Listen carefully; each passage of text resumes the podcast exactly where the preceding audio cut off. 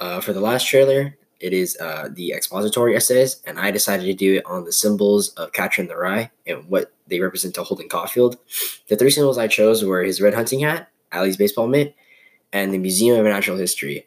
Um, this essay was uh, it was pretty simple to write. It's it's an expository essay, so they're already it's just explaining, so it's not too hard.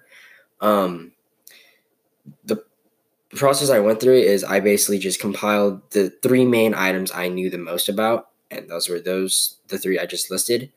Um, I did brainstorm a lot. I did not procrastinate. I actually had this over winter break, so I uh, I had a lot of time to do it, and I did it like the first like two days of winter break, the two days we had off this year.